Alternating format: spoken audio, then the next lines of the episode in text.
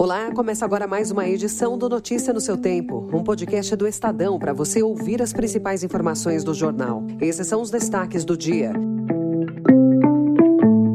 Câmara recua e verticalização permitida em São Paulo deve diminuir. Especialistas veem bolsa mais atraente após anúncio da Standard Poor's. E ex-aluno atira em casal em escola do Paraná. Morte de menina é a sexta no ano.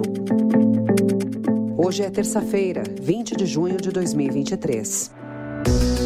Estadão apresenta Notícia no seu tempo. A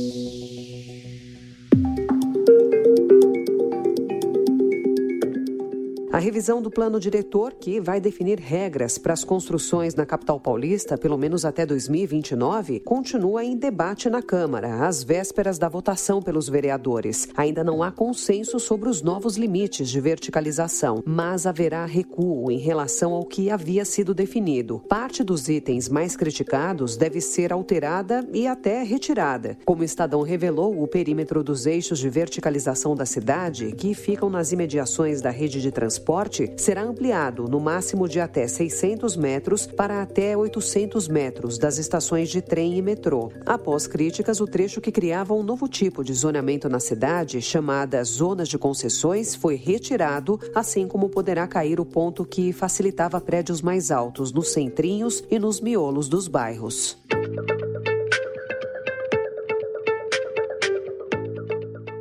Economia o investidor estrangeiro, que pode ganhar novo estímulo para investir na B3, a Bolsa de Valores brasileira, após mudança na perspectiva do rating do Brasil de estável para positiva pela Standard Poor's Global Ratings. Segundo analistas, o contexto negativo em outros emergentes, como Rússia, Turquia e África do Sul, e o novo arcabouço fiscal também melhoraram o cenário brasileiro. Na quarta-feira passada, quando a Standard Poor's fez o anúncio, a B3 registrou um ingresso estrangeiro de 767 milhões de reais. A cifra, porém, é inferior à de dias anteriores. No ano, o investimento estrangeiro na B3 está positivo em 13,7 bilhões. Cerca de metade desse montante entrou nos últimos cinco pregões. A expectativa do mercado financeiro é de que o Comitê de Política Monetária, o Copom do Banco Central, mantenha a Selic em 13,75% ao ano na sua reunião, que começa hoje e vai até amanhã. Se confirmado, será a sétima prorrogação seguida. Mas economistas consultados pelo Estadão já esperam que o comunicado final do encontro traga sinalizações concretas sobre o início do ciclo de queda da taxa básica de juros. Para a maioria desses economistas, o corte deve começar em agosto agosto. O Brasil segue entre os cinco piores países em ranking global de competitividade. Segundo nova edição de ranking da Escola de Educação Executiva Suíça IMD, de uma lista com 64 economias, o Brasil só fica à frente de África do Sul, Mongólia, Argentina e Venezuela. A Dinamarca é a líder.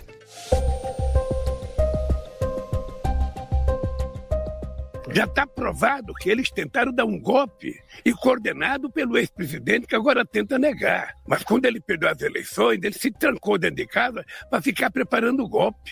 Todo mundo terá a chance de se defender. Uhum. Todo mundo terá a chance de defender. Quem tiver culpa no cartório vai pagar. Uhum. Vai ser julgado pela justiça comum. Irá para a cadeia se tiver cometido o crime. Senão, a pessoa volta a viver a sua vida com tranquilidade. O presidente Lula usou ontem a sua live semanal para atacar o seu principal adversário político, o ex-presidente Jair Bolsonaro. Às vésperas do julgamento no TSE, que pode deixar Bolsonaro inelegível, o presidente afirmou que está aprovado que o antecessor coordenou uma tentativa de golpe no país após a derrota na disputa presidencial do ano passado. O foco anunciado da iniciativa seriam as ações de governo governo. Ontem, porém, Lula gastou parte do tempo com o rival. No fim de semana, Bolsonaro demonstrou pessimismo em relação ao resultado do julgamento. Não vamos apavorar com o resultado que vier. Obviamente, não quer perder os direitos políticos. A gente quer continuar vivo. Estamos enfrentando um problema agora. Até mesmo uma cassação, né, de, uma condenação de ineligibilidade, porque se reuniu com embaixadores antes do período eleitoral, Caçado. Antes. Tá? E vamos enfrentar esses investidores agora. Já sabemos que os indicativos aí não são bons, tá? mas eu estou tranquilo.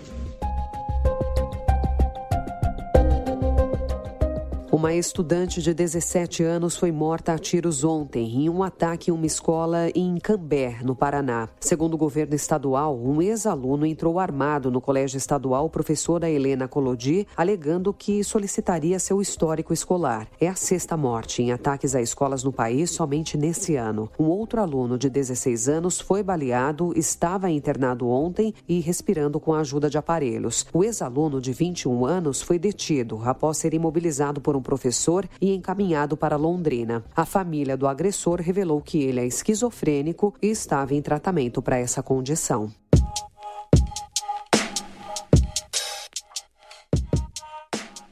Nos destaques internacionais, o submarino que levava turistas para ver os destroços do Titanic e que desapareceu no domingo no Atlântico Norte, entre as costas dos Estados Unidos e do Canadá, com cinco pessoas a bordo. Cada passageiro pode gastar até 250 mil dólares na viagem. Equipes de resgate procuram o submersível. Ele tem uma autonomia de quatro dias embaixo d'água. Ontem, o presidente da China, Xi Jinping, celebrou o que chamou de avanços entre Pequim e Washington durante um encontro com o secretário de Estado americano Anthony Blinken. Estados Unidos e China buscam tirar as relações de um profundo congelamento que alimenta preocupações sobre o risco de um conflito entre os dois países. Notícia no seu tempo. A CBF está otimista em relação a uma resposta positiva de Carlo Ancelotti. Embora o treinador não possa assinar um contrato com a seleção brasileira porque ainda tem vínculo com o Real Madrid, a entidade avançou na negociação com o italiano e confia que em breve o acordo será concluído. O time espanhol já foi avisado. Pessoas ligadas à CBF relataram ao Estadão que nos últimos encontros as coisas estavam muito bem encaminhadas e avançaram bastante nos últimos dias. Só não há oficialização do acordo no momento por questões legais. Essa foi mais uma edição do Notícia no seu tempo, com apresentação e roteiro de Alessandra Romano, produção e finalização de Felipe Caldo. O editor de núcleo de áudio é Manuel Bonfim. Obrigada pela sua escuta até aqui e até amanhã. Você ouviu Notícia no seu tempo.